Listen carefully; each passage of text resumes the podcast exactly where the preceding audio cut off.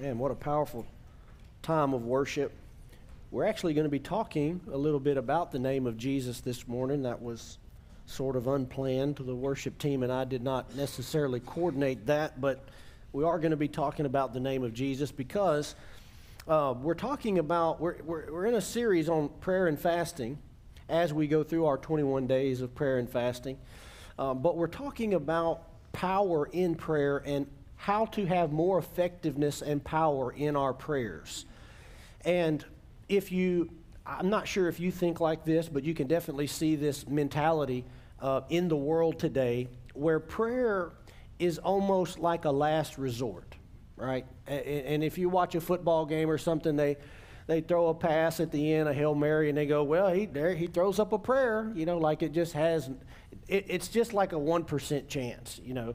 Um, and I heard it the other night. I was watching a basketball game, and somebody shot, you know, at a buzzer from half court, and like, well, that was a prayer.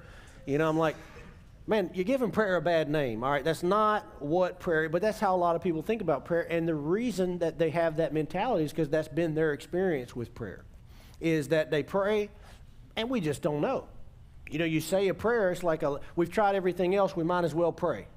Or you throw up a prayer, sometimes it works, sometimes it doesn't. Well, we can find in Scripture, though, specific reasons why prayer works and why it doesn't. We can find specific things in Scripture about how to increase our effectiveness in prayer. And so, you know, sometimes when things don't work for you, it's not because there's something wrong with the thing, it's because you just don't have the knowledge you need to have about how to make that thing work right? You ever experienced that? Maybe if you're from an older generation, you feel like that. Maybe when you first got your phones, you know, or you first got on social media. Some of you still feel like that. And then you, you hand it to a teenager, and they're just like, and they could just do everything. Works fine for them. It doesn't work fine for you. Well, prayer is one of those things where there are specific parameters that are laid out in Scripture that if you study the scripture, you will find out what makes prayer more effective. And it doesn't have to be this, well, I'm kind of guessing and just hoping whether it happens or whether it, whether it doesn't. so I want to talk to you about how to increase the effectiveness of your prayer. We've been talking about it. We started last week, and I really gave you three things, and we're just going to keep breaking those things down. It was three things. Number one was obedience. Your obedience to God's word affects the power of your prayer. Uh, number two is faith. Okay, the level of faith, faith is very involved in whether or not prayers got answered in Scripture. And then the third one was understanding our authority that we've been given in Christ, specifically through the name of Jesus. And we're going to get to that in the end. So we're going to start with obedience this morning. But before we do, uh, how, how many of you, and this is just kind of a curiosity thing, you know, we had all this ice and snow and stuff like that recently. Just by a quick show of hands, how many of you enjoy when something like that happens? Just like the ice and the snow, it's kind of fun. You enjoy. How many of you hate it? You're like, this is awful. All right, it's it's about 50-50. It seemed like a few people have just not made up their mind yet because I don't think everybody raised their hand, but.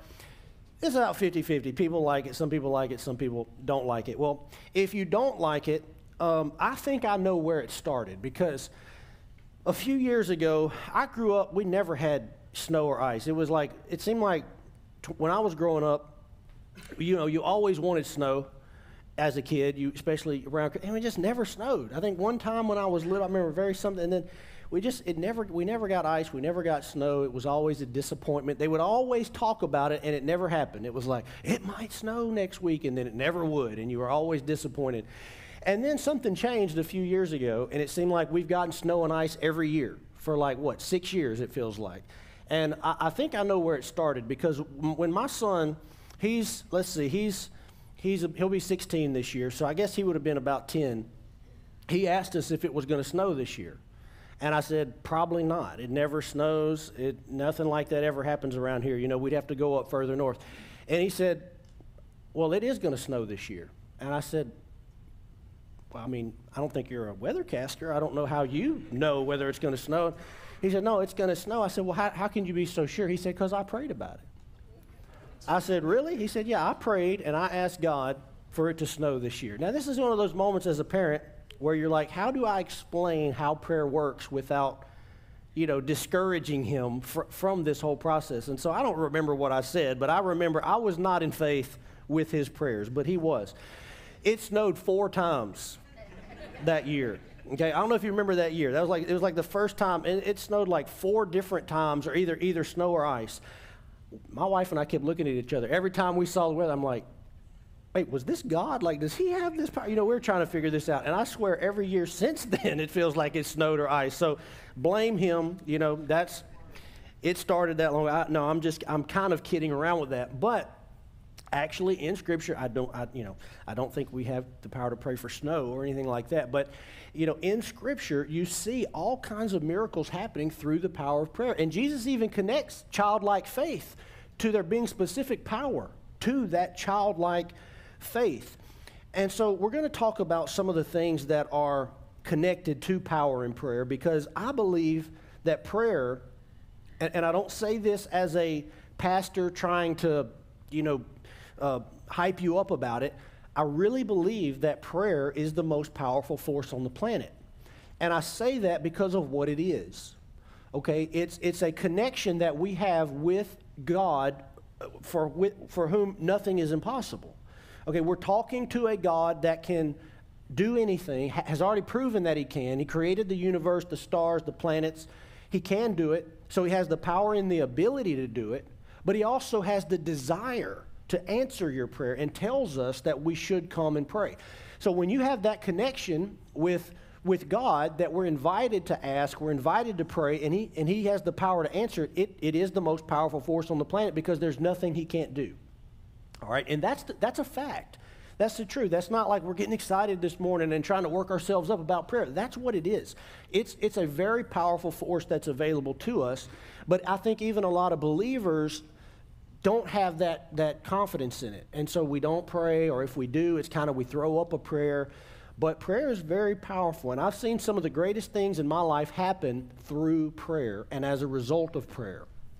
So I want to talk to you about what I've come to understand from Scripture and in my experience of the things that make prayer more powerful. The first one is obedience.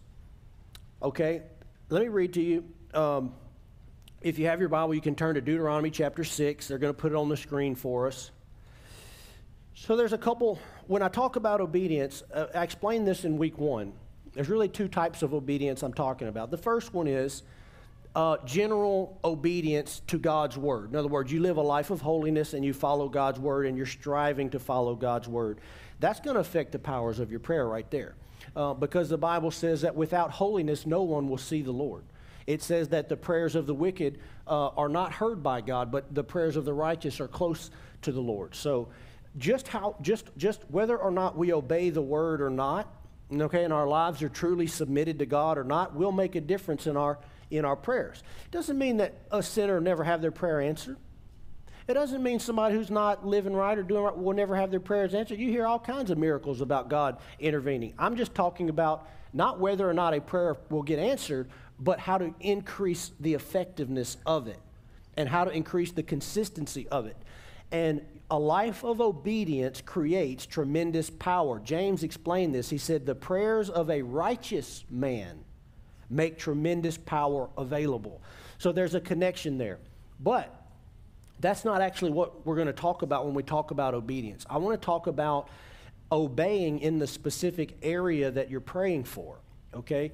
So we used last week, for example, the, the example of a husband and wife, and that if you're praying for, if you have a spouse that's unbelieving, and you're praying for them to get saved. Well, there's specific scriptures that address how you should live in that situation. And you have to first be obeying those scriptures before you can pray over that situation. Or I should say, if you are obeying those scriptures, it's going to increase the power and the effectiveness of your prayer. Spent a lot of time on that last week. Not going to belabor that point this morning. You can go back and listen. But I did want to give you one more example of that.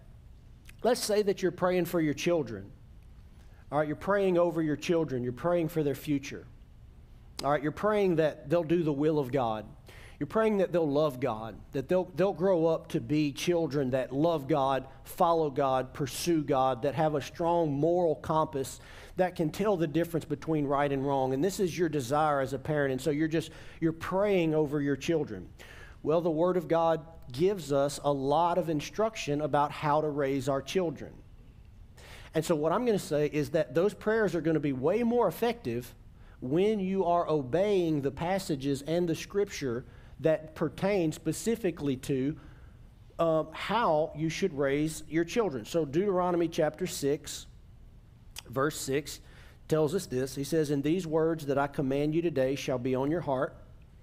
You shall teach them diligently to your children, and shall talk of them when you sit in your house, and when you walk by the way, and when you lie down, and when you rise. So, this is only one scripture. We could give dozens that talk about the importance of parents training their children in the ways of the Lord and in the, in the uh, ways of Scripture.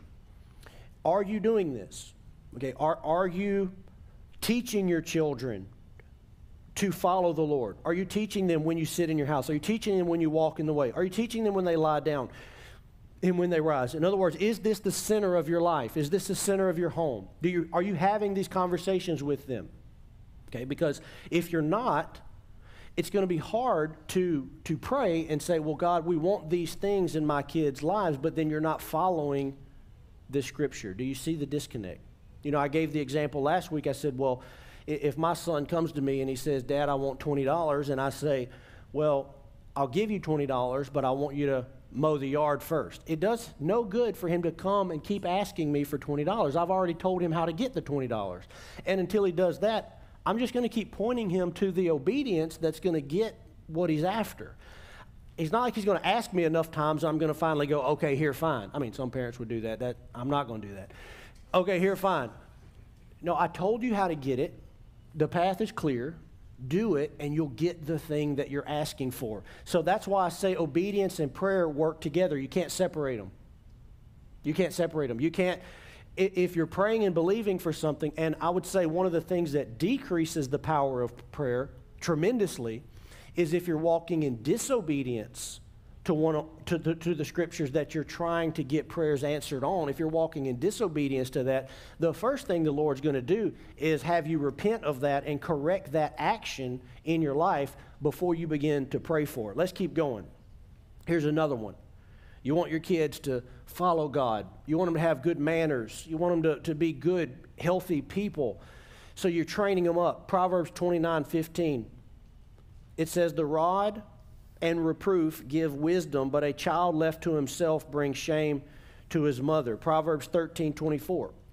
Whoever spares the rod hates his son, but he who loves him is diligent to discipline him. So again, I would say, that the Word of God has a tremendous amount to say on how we discipline our children. I've seen a lot of Christian people in the modern day, they've traded what they think about and what they believe about when it comes to disciplining their children.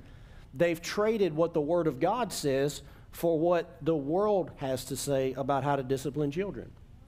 If you do that, and then you pray and you want God, you want, you want God on your team. You want God on your side to answer your prayer, but you don't follow anything that His Word says when it comes to how to train your children, how to discipline your children. I'm going to say that you're creating a situation where your prayers are probably not going to get answered because you're not following what the Word of God says. Hey, listen, God's not a genie.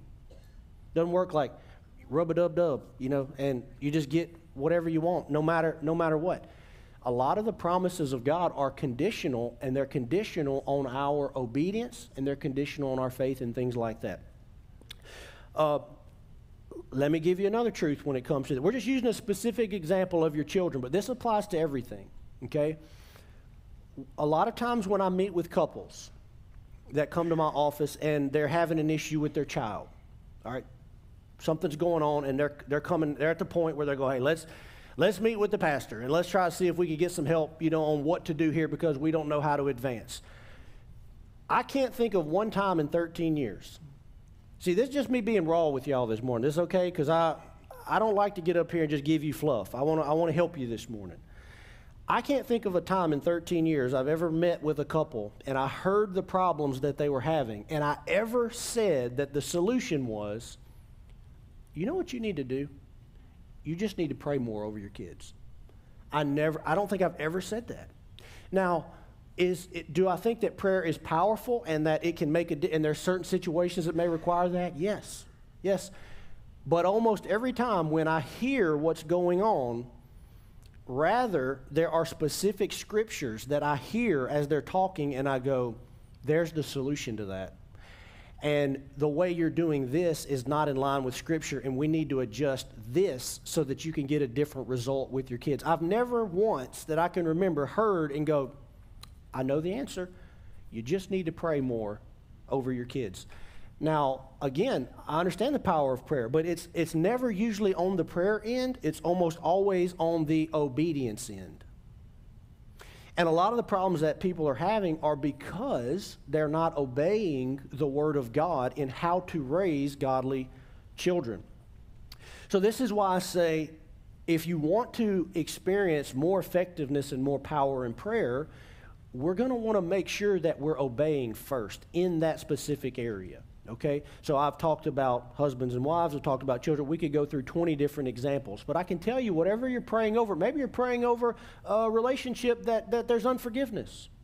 Maybe you're praying over somebody that's hurt you. Maybe, maybe it's a financial need. I can promise you, there are scriptures that apply to that situation. And the first thing I would do, and that I do do before I pray, is I want to go to that scripture and make sure, am I obeying this passage and am I doing what God's asked me to do in this area? And if I am, and I'm still not seeing the result, that's where the power of prayer comes in.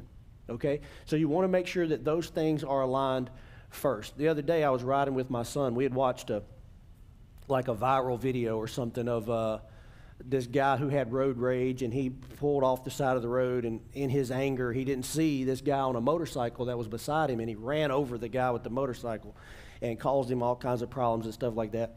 And so a few days later, we were driving in the car, and my son asked me, he said, uh, You know, Dad, I don't know what you would do, but I would sue that guy. And he said, What would you do? And I thought for a minute, and I said, Well, McKinley, I said, there's a lot of things, uh, there's a lot of scriptures in the Bible that talk about suing other people. So I said, the very first thing I would do is I would go find every scripture in the Bible that talks about suing another person. Did you know there's a lot in the Bible about this? There's a lot in the Bible about should believers sue another person. There's a lot in the Bible about how we should treat those who do evil to us. There's a lot there. I said, so before I made my decision, I would go read every scripture that I could find in the Bible on that topic. And after I read those scriptures, I would make my decision about how to move forward. But I wouldn't just do it out of emotion, or I wouldn't just do it out of, well, so and so said, or, well, everybody does this. My life's not based on that. My life is based on the Word of God.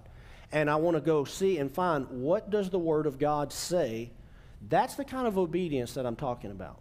Okay, I'm talking about where if you're going to build your life on this thing that we call the Word of God, you can't live however you want and then just pray for God to come through when you've been living in disobedience in that area for a decade.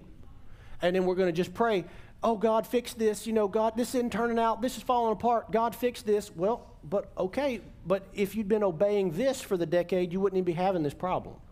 All right, so we have to start with obedience. And obedience begins a lot of times with repentance.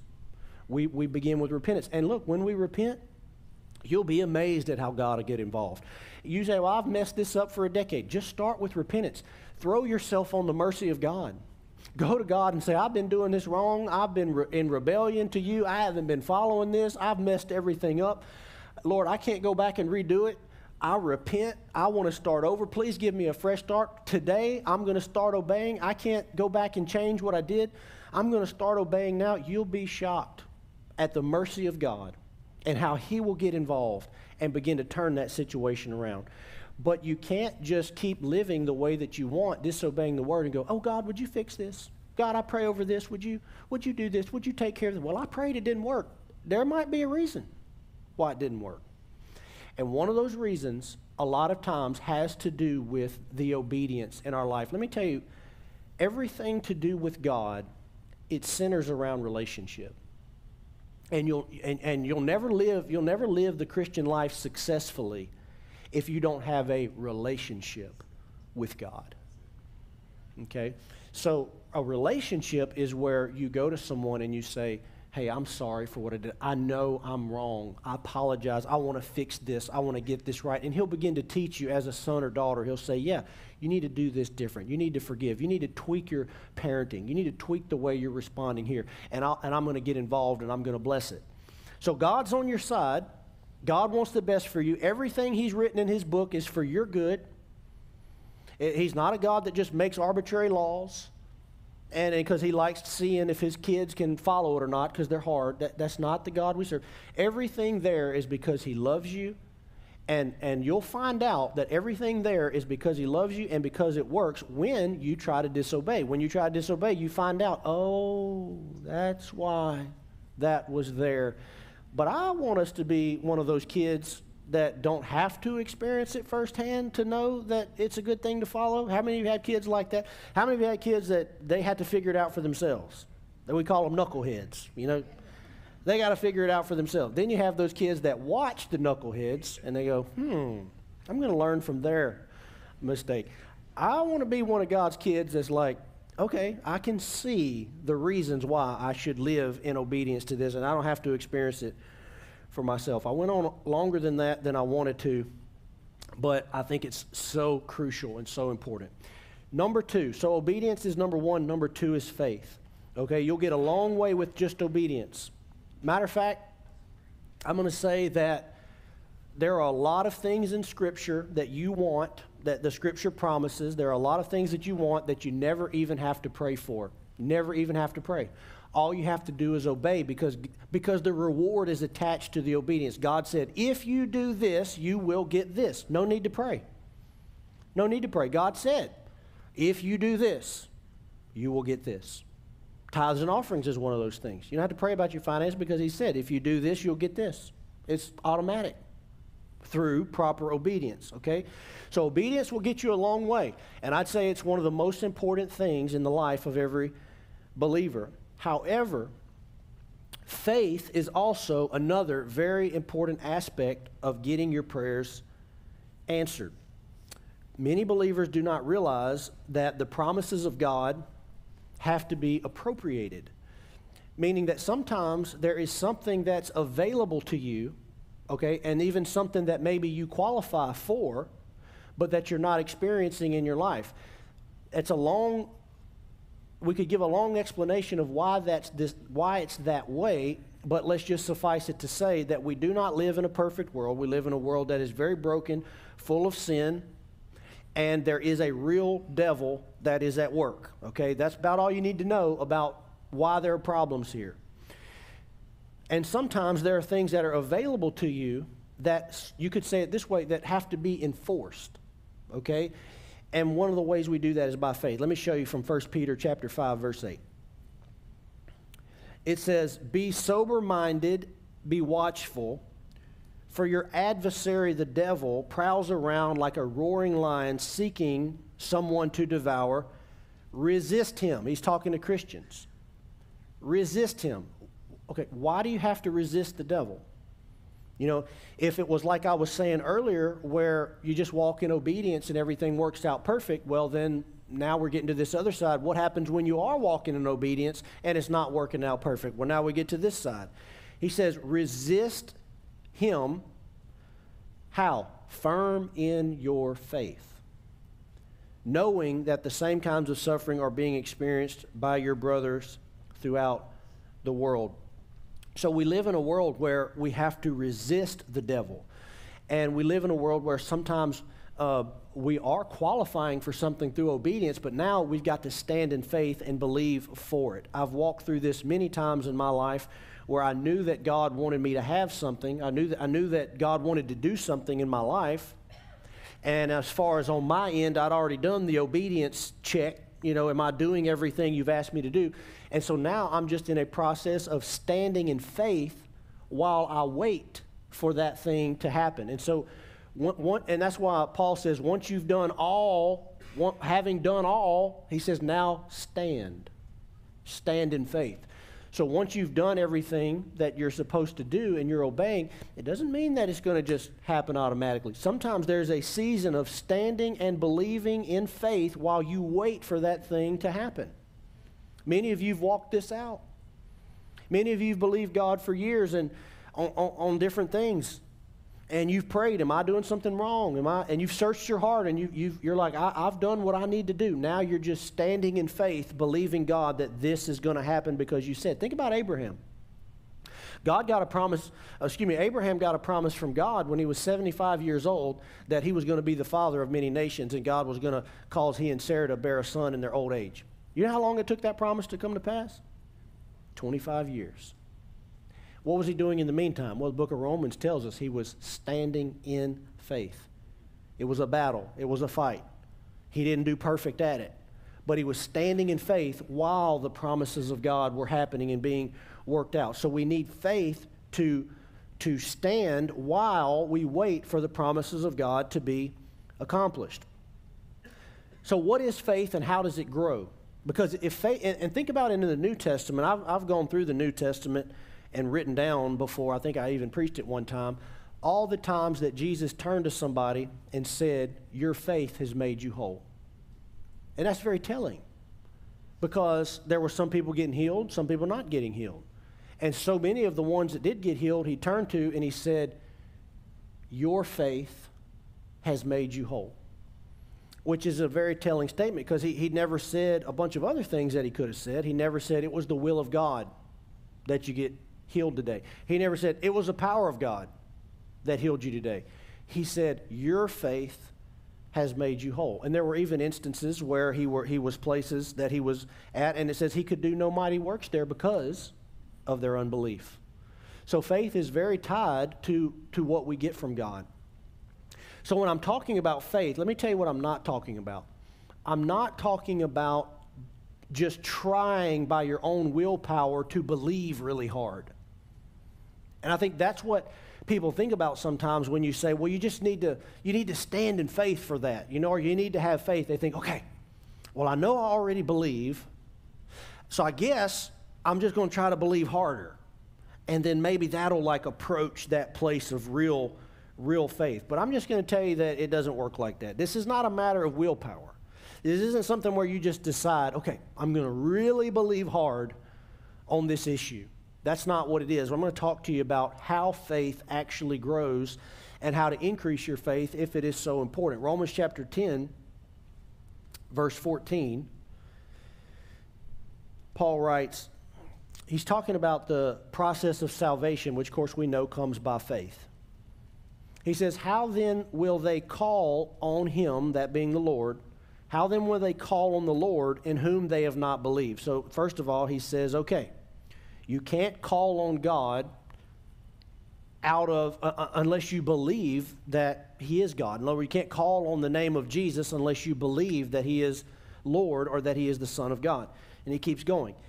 Well, and then how are they to believe in whom they've not heard? He said, Well, you're never going to believe if you hadn't even heard that there is a Jesus. And he keeps going. He says, And how are they going to hear without someone preaching? He says, okay, well, they, they, he says, for, so first of all, they need to believe, but they're not going to believe if they haven't heard. And he said, so they need to hear. Well, they're not going to hear unless somebody preaches. So he's talking about a process where you, let's, let's work it backwards, where hearing truth comes, that produces belief, and belief produces the faith that we're looking for and produces the results.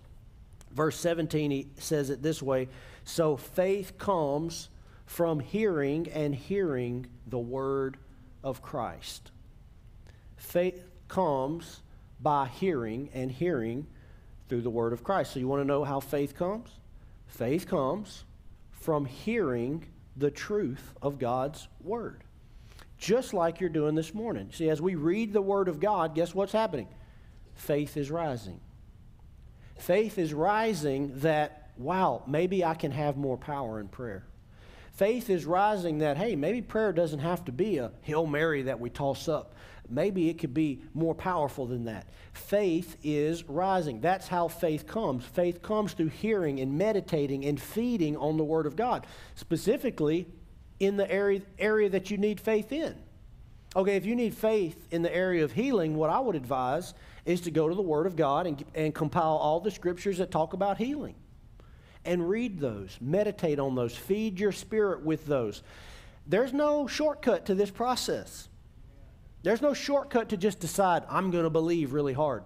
It doesn't work like that. That'd be the same thing if you walked in the gym and you saw somebody over there on the side that had, you know, real big muscles and he was all ripped up and lifting lots of weight, and you looked at him and you said, You know, I think I'm going to just be like that. I don't look like that, but I want to be like that, and I'm going to just really will myself to get there. Listen, it took him or her a long journey to get there. And they did this consistently every day, and they grew and they grew and they grew until they got there. Faith is the same way. Faith, matter of fact, I like to say it this way faith is a muscle. You might as well understand faith is a muscle. You don't try really hard to get faith, that's not how it works.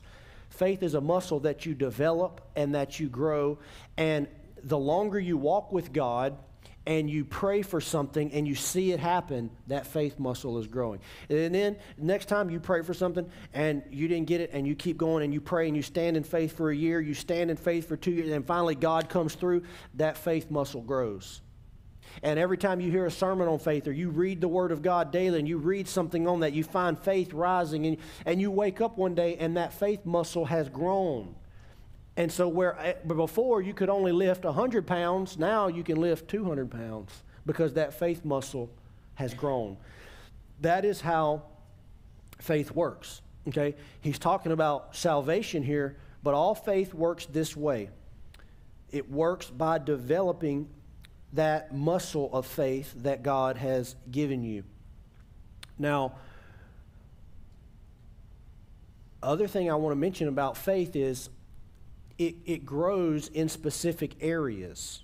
Okay, so just like we'll, we'll use the example of the muscle man in the gym, uh, you could theoretically go to the gym and see somebody that has massive arms, but their legs look like little chicken legs because they skip leg day forever, right? They, they don't do legs. They don't like to. That's why they always wear jogging pants. They don't, they don't want anybody to see their chicken legs. So you could develop, so you could have massive strength up here and no strength down here because you built strength in that area, but you neglected this area. Same thing, same thing with faith. I've seen this exact same thing with faith in my own life and in other people's life. People that believe God, they built their faith in one area. A lot of people have a lot of faith when it comes to salvation and God saving people, but when it comes to healing, they've heard bad teaching. They have bad beliefs. They have a lot of confusion, so they have no faith when it comes to healing. They go, everybody I pray for just stays sick. I, it don't work for me. You, you, there's no faith in that area, but you have faith over here in God in a very strong area. That's because the muscle of faith has to be developed in specific areas just because you grow your faith, it doesn't necessarily translate to every single other area. Now, it will translate, much like working out. When you strengthen parts of your body, it's going to help you in other parts. That's true. But I have found that I have to ha- I have to develop that muscle of faith in different areas as I walk through those things. Okay, so it's a it's a journey, it's a process. It takes commitment, it takes time, but it's it's something that you can definitely do and the Bible teaches us how to do it. So let me give you just a kind of a practical guide, I guess, of what I would do if I needed faith in an area. I would find every scripture in the Bible, which is very easy to do with the internet. Okay, you can just compile a long list of scriptures that pertain to this topic. And I would just begin to feed myself with that. I would just begin to feed on the Word of God. And then if there is a sermon series by a pastor that I, that I trust, that teaches on that topic, then I would get that and I would want to listen to it over and over, just put it on repeat over and over and over again. As my faith rose, I would listen to that. Now, as you do that, what's going to happen is your faith is going to rise and then and then you're going to see results. If you want to hear more on faith, we have a sermon on our website, a sermon series on our website or our YouTube channel called Unmovable and it, it's the whole series is about faith and how faith grows and how to develop your faith and all of that. This morning we're just we're just hitting it briefly, but we do have a whole sermon series on the website about faith. Again, it's called Unmovable. If you want to check it out. The third thing that we're going to hit this morning is about our authority as believers, the authority that we have in Christ um, to cause things to happen by that authority. So I do think it's very important to have the first two things right. I think it's very important to have the obedience and the faith right. But this other area, this is, a, this is another way that God uses to accomplish things in our life. When I'm talking about authority, uh, it, it has, in, in some ways, it has to do with getting things accomplished that should actually not be prayed for, at least not in the typical sense. Okay? In other words, instead of asking God to do something, God, would you do this for us? This begins to get into an understanding that He's given you authority to accomplish certain things, and so that you don't need to ask God because He's already given you the authority to do it. And I'll give you a few examples of these. Luke chapter 10, verse 1 it says, After this, the Lord appointed 72 others. So we're not just talking about the disciples. We're not just talking about the apostles. We're not just talking about the 12. All right, there's 72. The Lord appointed 72 others and sent them on ahead, two by two, into every town and place where he himself was about to go. And he said to them, The harvest is plentiful, but the laborers are few. Therefore, pray earnestly to the Lord of the harvest to send out laborers into the harvest. Go your, go your way. Behold, I'm sending you as lambs into the midst of wolves. Okay, verse 17. The 72 returned with joy, saying, Lord, even the demons are subject to us in your name. Okay, so here's the authority that we're talking about. First of all, Jesus gave them this authority. He appointed them, He gave them that authority. They come back, they're a little bit shocked. They're a little bit shocked that their authority worked. They came back, they're excited. They said, Lord, even the demons are subject to us in your name. In other words, when we use the name of Jesus, the devils came out. You read through uh, the New Testament, and you see every time a, a demon was cast out uh, under Jesus' ministry or the apostles, they never prayed in the typical sense. They never said, God, would you please take this demon out of this person? They never did that. They used the authority that God gave them and they looked and they said, In the name of Jesus, come out. See, that's not a prayer, that's a command under the authority of the name of Jesus. And we have that authority in Christ. Look at Jesus' answer. They said, Lord, even the demons are subject to us in your name. And he said to them, Look, I saw Satan fall like lightning from heaven. In other words, I saw him stripped of his power and authority. Behold, I have given you authority. Everybody say authority. authority. Jesus looked at the 72, and by the way, we all have the same mission as they did. Go read the Great Commission. It didn't change. We have the same mission that they have. And we have the same authority. It's the same Holy Spirit. The mission hasn't changed in 2,000 years. He said, I have given you authority to tread on serpents and scorpions. Jesus is not talking about snakes, he's talking about the demonic. And he says, I have given you authority to tread on serpents and scorpions and over all the power of the enemy, and nothing shall hurt you. You see, he's talking about authority. A lot of believers have no understanding that they actually have authority from God that they walk in over the power of the enemy. There are, there are some times that Satan is working, doing things, causing problems in, in your life and your family over, you over your kids. You say, Well, I've, I've prayed, I've done right, I've obeyed, I've done everything I can do, I've stood in faith, and, and it seems like Satan is still working. Listen, you have authority over the power of the enemy. And you have that authority through the name of Jesus. And we see it used and exercised many times in Scripture. You'll see several times in the New Testament where our authority is tied specifically to the name of Jesus. It's not that you have any power and authority in your own. The power and the authority is in the name of Jesus, but you've been given authority to use the name of Jesus. That's why when we pray, we always say at the end, in the name of Jesus. We're praying under the authority and under the power of the name of Jesus. Mark chapter 16, verse 17. This is the Great Commission. It says, These signs will accompany those who believe. In my name. Everybody say, In my name. Okay, why do I have you repeat things after me? Because sometimes it's so easy to just read the scripture and you just glaze over. I want you to see it. Okay? He says, In my name, they will cast out demons. They will speak in new tongues. They will pick up serpents with their hands. They will drink any deadly poison. It will not hurt them. They will lay their hands on the sick and they shall recover. When you read the Great Commission, which what this is, you read it in Matthew, you find out this, this commission extends all the way to the end. Because what he says is, he says, and this gospel shall be preached over the whole world until the end. And then the end will come. So this the Great Commission's never changed. We still have this mission, and guess what? We still have the same authority and the same weapons that He gave them to do the job. We still have them as well as we do the job.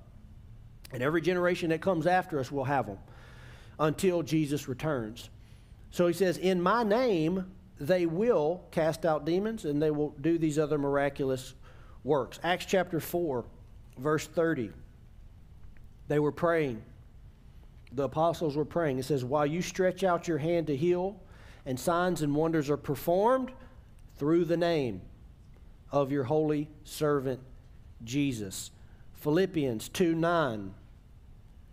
It says, Therefore God has highly exalted him, talking about Jesus, and bestowed on him the name that is above every name, so that at the name of Jesus every knee should bow in heaven and on earth and under the earth, and every tongue confess that Jesus Christ is Lord to the glory of God the Father. How many know there's a lot of power in that name? There's a lot of power in the name of Jesus. And look, when you read this scripture, okay, he says, He's exalted him and bestowed upon him a name that is above every name, the name of Jesus. And he says, At that name, every knee will bow of things that are in the earth, things that are under the earth, things that are in heaven and every tongue will confess Jesus Christ is Lord to the glory of God. Listen, when you mention and you say the name of Jesus, things have to bow.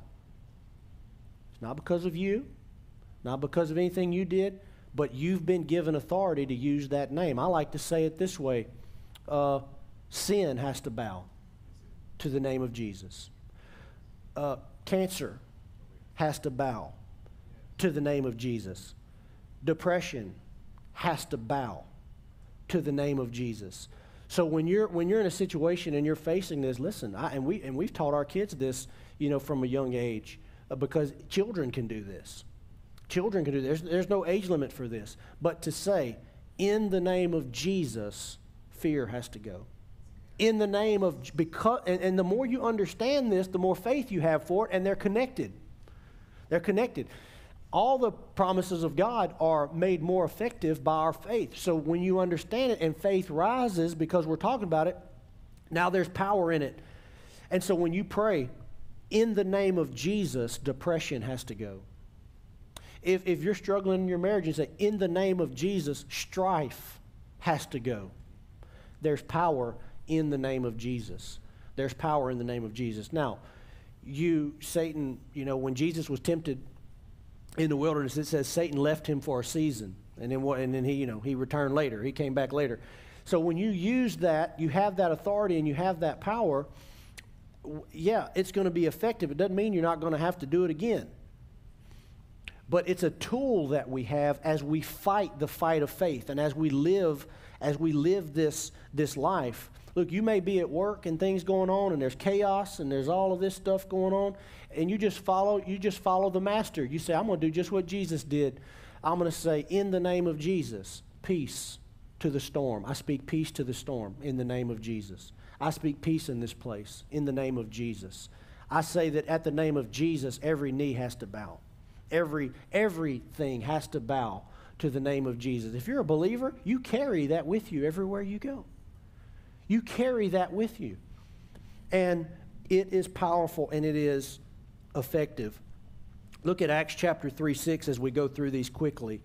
Uh, G- Peter and John were at the gate and, and they came uh, upon a lame beggar. And and he was begging for silver and gold and things like that. In verse 6, it says, But Peter said to him, I have no silver and gold, but what I do have, I give you. In the name of Jesus Christ of Nazareth, rise up and walk. And he took him by the right hand and raised him up, and immediately his feet and ankles were made strong. Notice, they did not pray for the man. Okay? He, he didn't go over to him and pray, be, you know, I pray, God, God, would you please heal this man? That's not what he did. I'm not saying you can't do that. I'm just showing you another way. Not saying you can't pray and, and ask God for that. You certainly can. I'm just showing you examples where they didn't pray. Instead, they used their authority. He looked at the man and he said, In the name of Jesus, rise up and walk. He gave him a command through the name of Jesus, rise up and walk. And he took him by the right hand and raised him up, and immediately his feet and ankles were made strong. Where did Peter get the idea that he had the authority to command a sick person to be healed in the name of Jesus? From the Great Commission.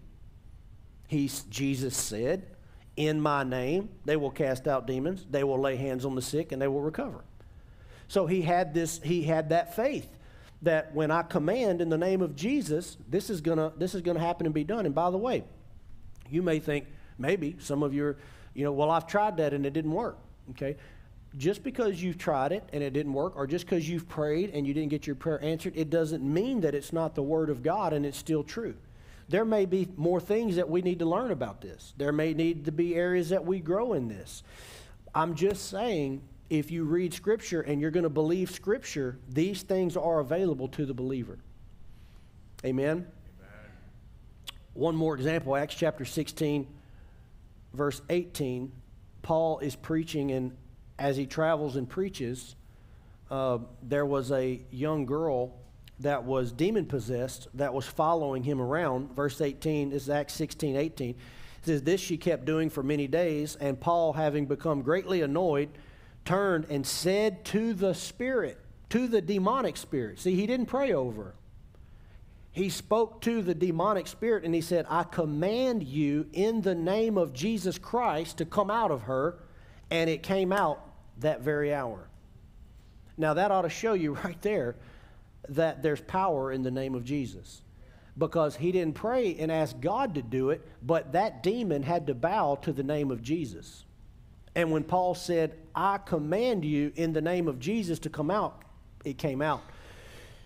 So, as a believer, this is something we can grow our faith in. We can develop our faith in to understand wait a minute, I have power in the name of Jesus. I'm not weak. I'm not just, you know, I, am not just a victim of my circumstances.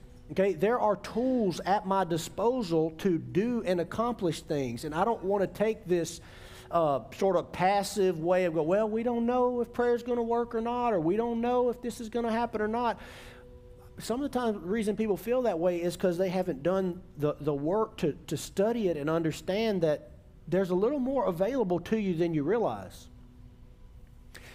And I do think it takes I do think it takes growing in our faith. I do think it takes growing in our relationship with the Lord. I do think that, you know, there is a developing in these things that have to happen. But if you spend time with God, you can grow and you can de- develop in these things. I'll tell you what I really don't want us to do.